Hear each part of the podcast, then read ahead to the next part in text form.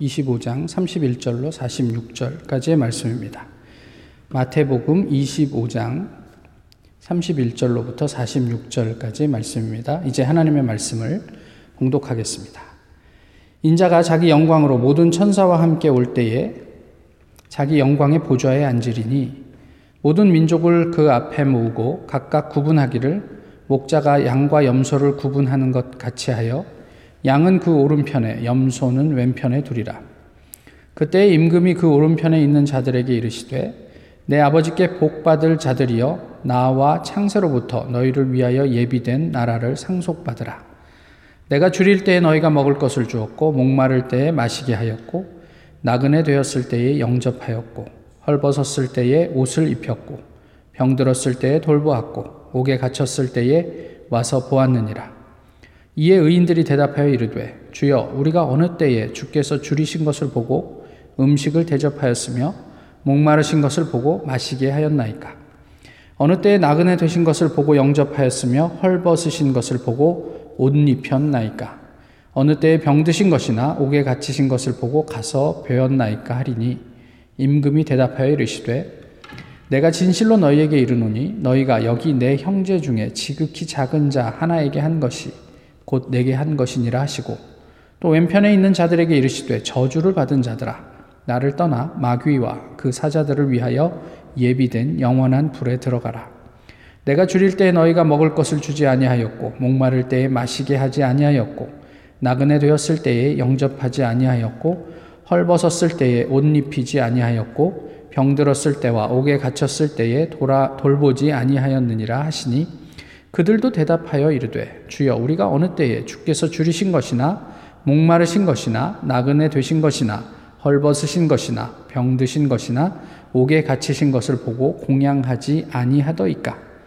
이에 임금이 대답하여 이르시되 내가 진실로 너희에게 이르노니 이 지극히 작은 자 하나에게 하지 아니한 것이 곧 내게 하지 아니한 것이니라 하시리니 그들은 영벌에 의인들은 영생에 들어가리라 하시니라.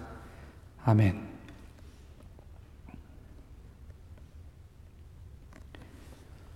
지난 주간에 한국에서 사역하시는 음, 가까운 목사님하고 어, 통화를 할 기회가 있었습니다.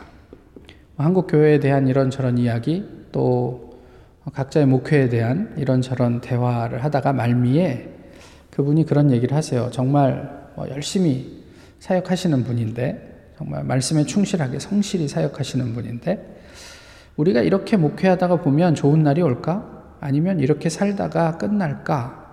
이렇게 저한테 물어요. 제가 뭐라고 대답을 했을까요? 어, 목사도 인간입니다. 그죠? 자기 성취에 대한 욕구, 그것 자체를 누구도 비난할 수는 없죠. 그렇지만 동시에 목사들에게 사람들이 가지는 기대가 또 다른 것도 사실이에요. 일반적인 사람들보다. 성직자라서 그럴까요? 아마도 그러지 않을까 싶습니다. 지난 주간에도 그 뭐 불교의 한 스님이 뭐 이런 일들 때문에 여러 이야기들 구설에 오르내리는 걸 보면 아마 어, 그럴 수도 있겠다 싶습니다. 대단할 것도 없지만 저도 사람입니다. 어, 더큰 교회에서 더 많은 사람들을 대상으로 소위 소위 성공한 목회 어, 또 인지도 있는 목사로 살아가고 싶은 마음 그에 따르는 유혹 이런 것들이 있을까요? 없을까요? 왜 없겠습니까? 그러기 위해서는 어떻게 하면 될까요? 일단 스펙이 있어야 돼요. 큰 교회 가려면 박사는 있어야 된다고요. 기본적으로. 박사 아니면 거들떠도 안 봐요. 서류 심사에서 다 탈락입니다. 그리고 대형 교회에서 부목사를 하고 있어야 돼요. 전직 부목사, 이거는 원치 않습니다. 현직, 지금 재직하고 있는 그런 조건들이 있어야 됩니다. 또 부지런히 청빙 공고를 보면서 살피고 또 어, 가고 싶은 교회에 아, 이력서를 내야 하죠. 하지만 또 그렇게 살 수 없음은 목사로서 그렇게 살고 싶지 않기 때문입니다. 마치 직장을 구하듯 여기저기 전전하며 사는 게 좀 비참하게 느껴지기 때문이기도 합니다. 팀 켈러 목사님이 이렇게 얘기를 했어요. You must have some idea what you are worshiping in order to worship God in a meaningful way. 그러니까 하나님을 제대로 예배하기 위해서 우리가 무엇을 예배하고 있는지 그걸 반드시 챙겨봐야 한다 이런 의미 아니겠어요? 우리가 말로는 하나님 예배한다고 하지만 정말 그것이 하나님을 예배하는 것인지 아닌지는 챙겨보셔야죠. 조리법을 알면요, 맛있는 보거탕을 끓이실 수 있습니다. 조리법을 안다고 끓일 수 있나요? 근데 잘못하면 죽을 수 있어요. 그래서 복거 요리와 관련해서 자격증 굉장히 까다로운 걸로 제가 알고 있습니다. 생명과 관련돼 있기 때문에 그래요. 우리는 무엇을 예배하고 있습니까? 우리가 끓이고 있는 영적인 국은 어떤 국입니까? 맛있게 사람들이 즐길 수 있는 요리입니까? 아니면 나와 그 사람들의 생명을 해할 수 있는 독입니까? 오늘 본문은 어, 양과 염소의 비유라고 이야기를 하죠. 내용 자체로는 별로 어려울 것이 없습니다. 마지막 날 예수님께서 영광 중에 임하실 때 모든 사람들을 다 그 앞에 불러 모으신대요. 그리고 너는 오른쪽, 너는 왼쪽. 오른쪽은 양, 왼쪽은 염소. 뭐 염소 자체가 문제 있는 건 아니에요. 그냥 그렇다는 이야기예요. 그러면서 오른쪽을 향해선 뭐라 그러시죠? 어? 복받은 자여. 너희를 위해 예비된 그 나라에 참여할지어다. 왼쪽을 향해서 뭐라 그럽니까? 저주를 받은 자여. 사탄과 그 사자들에게 예비된 영원한 불에 들어갈지어다. 근데 서로 할 말이 많아요. 예수님께서 양들에게 뭐라고 말씀하셨습니까? 너는 내가 결핍한 것을 채워주었다. 이렇게 얘기를 하셨어요. 그리고 왼쪽에 있는 염소들에게 너는 내가 결핍한 것을 전혀 채워주지 않았다. 관심도 가지지 않았다. 이렇게 이야기를 했단 말이에요. 그러자 양들이 소리칩니다. 우리가 언제 주님의 결핍을 채웠던 적이 있습니까? 염소들도 소리칩니다. 우리가 언제 주님께서 결핍하신 것을 채우지 않았던 적이 있습니까? 주님의 대답은 이겁니다. 지극히 작은 소자에게 한 것이 나에게 한 것이다. 지극히 작은 소자에게 하지 않은 것이 나에게 하지 않은 것이다. 그런데 본문에서 이미 알고 계시지만 묘사하고 있는 비극이 있어요. 그게 무엇이죠? 염소들인데 어떤 염소들이냐면 구원받은 양, 살았던 염소들입니다. 나는 구원받은 줄 알았어요. 그렇게 살았는데 어, 예수님 앞에서 보니까 염소야. 아, 이게 비극인 거예요. 영원의 부, 영원한 불에 들어가라. 그 명령에 당황합니다. 우리가 언제 말씀에 배치되게 산 적이 있습니까? 예수님의 대답은 이렇습니다. 너희가 그렇게 살았어. 질문을 하나 할까요? 지금 저희 각자가 중요하게 생각하고 있는 것들이 있잖아요. 그, 그래서 그것을 위해서 열심히 노력하고 또 추구하고 있는 것들이 있습니다. 그게 학위가 됐든 아니면 뭐 실적에 대한 평가가 되었든 어, 소유가 되었든 그것이 무엇이든지 간에 우리가 그렇게 마지막 날 예수 그리스도 앞에 섰을 때 어떤 의미가 있을까요? You must have some idea what you are doing. 생각해 보셔야 하지 않을까요?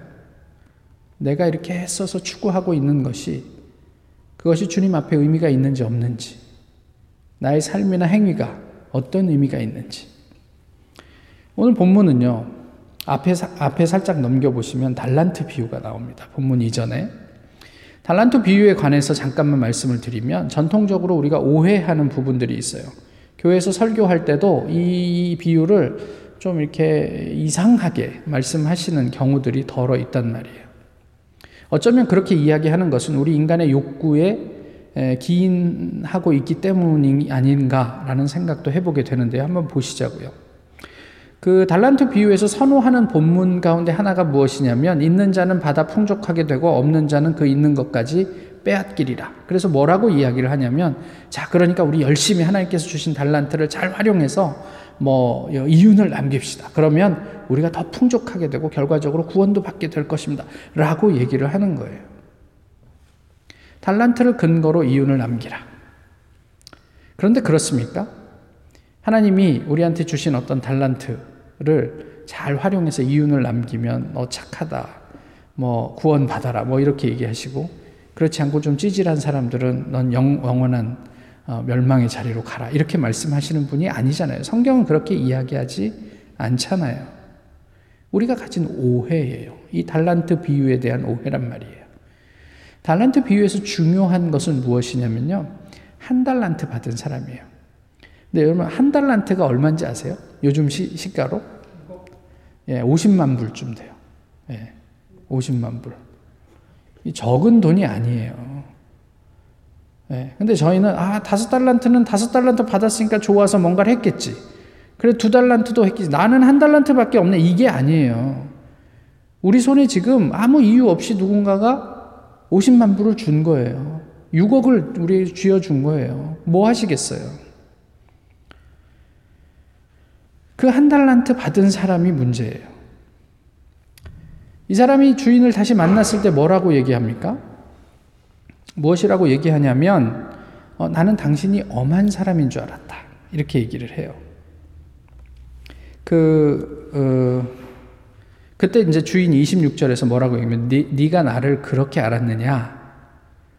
너는 나를 그런 사람으로 알고 있었구나. 그렇다면, 왜? 그러한 나에 대한 이해의 근거에서 내가 좋아할 법한 할 수 있는 일, 그것을 왜 하지 않았니? 라고 26절, 27절에서 묻고 있는 거예요. 주인이 이렇게 반문해요. 이윤을 남겼는가? 이것은 달란트 비유의 핵심이 아니에요. 사실 달란트 비유에서 이윤을 남겼느냐 그렇지 않느냐 하나 중요한 문제가 아니에요. 무엇이냐면 왜 아무것도 하지 않았느냐. 이 물음에 달란트 비유에 중요한 의미가 있습니다. 한 달란트 받은 사람은 주인에 대한 오해 때문에 아무 일도 하지 않았습니다. 우리는 우리가 무엇을 하고 무엇은 하지 않는지 진지하게 성찰해 보셔야죠. 내가 하지 않으면 왜 안 하는지, 내가 하고 있으면 왜 하는지, 이런 걸 보셔야죠. 그것이 하나님을 향하고 있는지, 아니면 하나님으로부터 멀어지고 있는 일인지, 하나님의 뜻인지, 인간의 욕심 때문인지 분별해야 하지 않겠어요? 잘 반추하면 주인의 즐거움에 참여하게 되고요. 그것을 제대로 살피지 못하면 바깥 어두운 곳으로 쫓겨나게 돼요. 이건 사실 우리의 영적인 어떤 삶과 아주 밀접하게 관계가 있는 이야기들이란 말이에요. 다시 오늘 본문으로 돌아와 보시면 염소에게 예수님께서 뭐라고 말씀하셨다고요? 너는 왜 아무것도 하지 않았냐? 이렇게 말씀하신 거예요. 몰랐어요, 이 사람들은. 왜 몰랐을까요? 내가 줄일 때 먹을 걸 주지 않았고, 목말랐을 때 물도 주지 않았고, 내가 뭐 아플 때 돌보지도 않았고, 뭐 이런 이야기. 만약에 예수 그리스도께서 목마르시다 하면 여러분이 어디까지 가서라도 물을 떠다 드리지 않으시겠어요?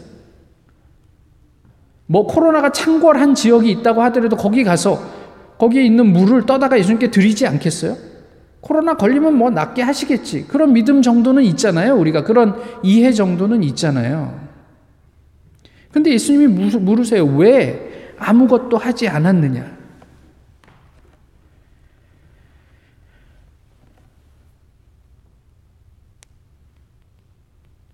이렇게 항변합니다, 염소는. 아닙니다. 저 열심히 살았습니다. 이들이 진짜로 리터럴리 아무것도 안 했겠어요. 항변합니다. 열심히 살았어요.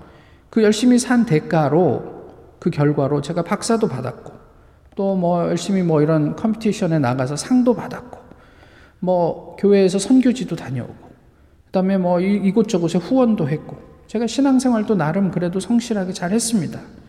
뭘 안 했습니까? 정말 저는 열심히 살았는데 주님 그렇게 저에게 얘기하시면 섭하죠. 제가 평생 동안 주님을 얼마나 간절하게 외치고 섬기고 주변에 전했는데요. 예수님이 이렇게 대답합니다. Too bad. 네가 나를 오해했구나. 그래서 지극히 작은 자, 또 너희가 크게 가치를 두지 않는 세상에서 별 볼 일 없는 일이라고 하는 생각하는 것에 대해서 아무것도 하지 않았구나. 미안하지만 그게 문제야. 부자 청년에게 예수님께서 하신 말씀 기억하세요? 내게 오히려 한 가지 부족한 것이 있으니 내 소유를 다 팔아. 너는 가난한 자들에게 나누어 주고 나를 따르라. 가진 것이 많음으로 근심하며 돌아갔다. Too bad. 정말 중요한 것을 너는 하찮다고 여기는구나. 이런 이야기를 하시는 거예요. 결과는요. 왼쪽 염소의 자리, 영원한 불의 자리란 말이에요. 고민이 생겨요. 도대체 그럼 구원이 뭐냐? 도대체 우리가 열심히 나름대로 사는데 이게 나중에 가서 이게 황당한 비극으로 끝나게 되면 어떡하냐? 이런 것들도 좀 저희가 확인을 해 보셨으면 좋겠어요. 말씀에서. 구원과 관련해서 우리가 우리 모두가 외우고 있는 말씀이 있어요. 요한복음 3장 16절. 하나님이 세상을 이처럼 사랑하사 독생자를 주셨으니 뭐 그런 말씀. 뭐 외우지 못하시더라도 어디선가 들어본 듯한 익숙한 말씀이잖아요. 제가 헬라어 문법 을 오늘 좀 말씀을 드릴게요. 헬라어 문법이 재미있는 부분들이 좀 많이 있는데 특별히 헬라어 문법에서 동사가 대단히 중요합니다. 어, 현대에는 존재하지 않은 여러 가지 법, 그 다음에 태, 뭐 이런 예, 시제, 뭐 이런 게 있어요. 근데 헬라어 문법에서 유의할 건요, 시제가 반드시 과거 시제가 과거를 의미하지 않는다는 사실이에요. 뭐 이게 이제 좀 복잡하고 재미있는 내용인데 한번 보시자고요. 하나님이 세상을 이처럼 사랑하사 독생자를 주셨다. 이건 단순 과거입니다. 그런데 헬라어에서 단순 과거는요, 그저 과거에 있었던 일, 그것을 이야기하는 게 아니에요. 이건 아우리스트라고 그래가지고 어떤 제한이 없는 어떤 사건에 대한, 일어난 사건에 대한 묘사를 할 때 단순 과거를 써요. 그래서 하나님이 세상을 이처럼 사랑했다. 그래서 자기의 독생한 유일한 아들을 우리에게 주셨다. 근데 그 행동 자체가 제한이 없이 시간과 공간을 넘나드는 행위이다. 이런 이야기를 거기에 표현하고 있는 거예요. 이는 저를 믿는 자마다. 이게 저희가 영어를 배울 때도 그렇지만 이게 시제를 일치시켜야 되잖아요. 근데 조금 전에는 단순 과거를 썼는데 이는 저를 믿는 자마다는 현재 분사예요. 이게 무슨 의미이겠어요? 지금 내가 믿고 있느냐 하는 거예요. 과거에 하나님께서 우리를 사랑하셨고 예수님을 보내주셨고 그것이 공간을 초월해서 우리에게 영향을 미치고 있는데 지금 너는 그것을 믿고 있느냐 하는 거예요. 하나님과의 그 사랑의 관계 안으로 우리가 들어가느냐 하는 거예요. 그런데 한번 생각을 해보세요. 관계는요, 현재 진행입니다. 과거에 내가 저 사람을 사랑했다고 지금도 사랑한다는 보장이 없어요. 과거에는 정말 원수였는데 지금은 둘도 없는 친구가 될 수도 있고요. 과거에는 친구였는데 지금은 얼굴도 보지 않는 원수가 될 수 있단 말이에요. 그래서 관계는 언제나 현재 진행으로 표현하는 거예요. 믿음도 그렇게 표현하고 있어요. 저를 믿는 자마다. 하나님, 하나님의 사랑과 예수님을 믿는 관계. 그것은 영원한 현재 진행형이란 말이에요. 별것 아니지만 그 안에 그런 의미들이 있어요. 헬라어에. 해를 되게 그 구체적으로 표현하고 있으니까요. 멸망하지 않고 이거는요. 가정법 과거예요. 그 다음에 영생을 얻게 하려 하심이라 이거는 가정법 현재예요. 근데 아까 말씀드렸지만 가정법에는 가정법 과거는요. 과거나 현재는 어떤 어, 어, 그 시간에 대한 이야기를 하는 게 아니에요. 가정법 과거는요, 일회적이고 점적이, 점적으로 발생하는 동작을 의미해요. 그러니까 너희가 멸망하지 않는다라는 것은 이게 쭉 선적인 의미가 아니고 일회적인 걸 의미해요. 그러니까 내가 오늘 현재 예수 그리스도를 믿고 그 사랑의 관계 안에 들어가면 그렇게 그렇게 확인할 때마다 점적으로 일어나는 것을 의미한단 말이에요. 그리고 영생을 얻게 하려 하십니다. 가정법 현재인데 가정법 현재는 반대로 과거와 반대로 현재 지, 그 진행적인 거 선적인 동작을 의미해요. 그러니까 믿는 자마다 여기에서부터 영원한 생명을 누리는 자리로 이렇게 계속 움직여 간다라는 것을 표현하는 거예요. 그 어, 정리를 좀 해보시면 단순히 구원이라는 것은 단순히 한 번 믿고 마는 게 아니에요. 저희가 지난번에 데살로니가 전서 할 때도 그랬고 이제 뭐 매번 어, 서신서 다룰 때마다 그런 이야기들을 종종 하지만 너희 구원을 이루어 가라 라는 표현들을 바울이 여러 차례 했잖아요. 요한복음 3장 16절의 내용도 그런 것들을 포함하고 있어요. 단순히 한 번만 믿고 마는 게 아니라 과거에 믿었던 것 잘했어. 그러나 오늘 또 지금 이 순간에 그것을 리뉴해야 한다는 거예요. 구원이라는 것은. 예, 구원이라고 얘기해서 좀 그런데 하나님과의 관계는 매 순간순간마다 우리가 리뉴해야 하는 것이에요. 그 순간에 만약 혹시 우리가 오해가 있었다면, 아, 이게 오해구나 라고 하면서 거기서 돌아서는 것, 이것이 구원이라는 어떤 의미 가운데 포함이 되어 있단 말이에요. 구원을 얻게 하려 하심이라. 대신에 요한복음 3장 16절 영생을 얻게 하려 하심이라고 표현한 것은 구원이 매일 매 순간 하나님의 제한 없는 사랑과 사랑에 응답하고 지금 여기에서부터 영원한 영원을 누리는 삶을 살아가야 한다라는 것을 표현하는 것이 아닌가 싶은 거죠. 그 이유가 욕망이든 경험이든 또는 사회 문화든 정치든 그 무엇이든지 간에 그것으로 인해서 하나님을 왜곡하지 마십시오. 우리를 둘러싸고 있는 가치 또는 이해관계 이것 때문에 구원을 오해하지 마시라고요. 왜곡된 하나님, 또 우리가 오해하고 있는 구원을 말씀을 통해서 늘 수정하시란 말이에요.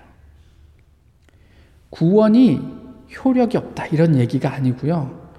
우리가 이해하고 있는 구원이 오해가 있을 수 있다 이런 이야기예요. 오해를 가지고서는 구원 받을 수가 없어요.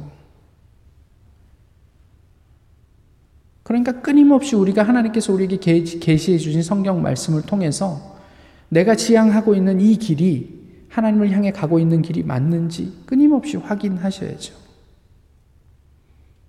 요즘은 내비게이션이 있어서 자동차 운전하는데 별 어려움이 없어요. 어디 찾아가는데. 그뭐 이제 어른들은 막 어, 오다 보면 무슨 건물 있고 거기서 우회전하고 그러는데 그냥 주소만 주세요. 이렇게 얘기를 한단 말이에요. 주소 찍고 간, 근데 주소 찍고 오면 또 복잡할 수가 있어. 복잡하든 말든 그냥 젊은 분들은, 아니, 내비게이션에 익숙한 분들은 그냥 주소 찍고 가는 게 편해요. 어쨌든 찾아가니까.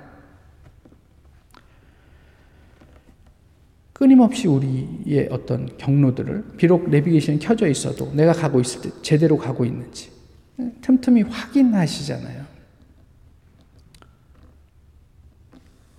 You must have some idea what you are believing. 신앙에 대해서도 그러셔야죠. 그렇게 확인하지 않으시고 수정하지 않으시면 열심히 살았으나 아무것도 하지 않은 사람이 될 수 있단 말이에요. 염소가 될 수 있단 말이에요. 적어도 그런 비극의 주인, 주인공은 되지 마셔야죠.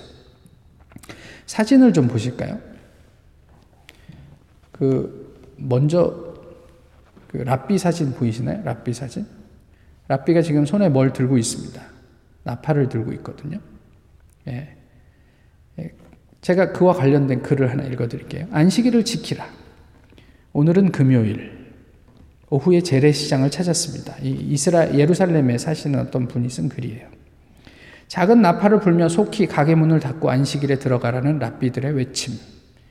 랍비들의 재촉에 모두가 손놀림이 빨라집니다. 안식일이 시작되는 금요일 오후 3시 마하네 예후다 재래시장 안식일 풍경입니다. 게다가 안식일 지나면 상할 과일과 채소는 거의 공짜 떨이입니다.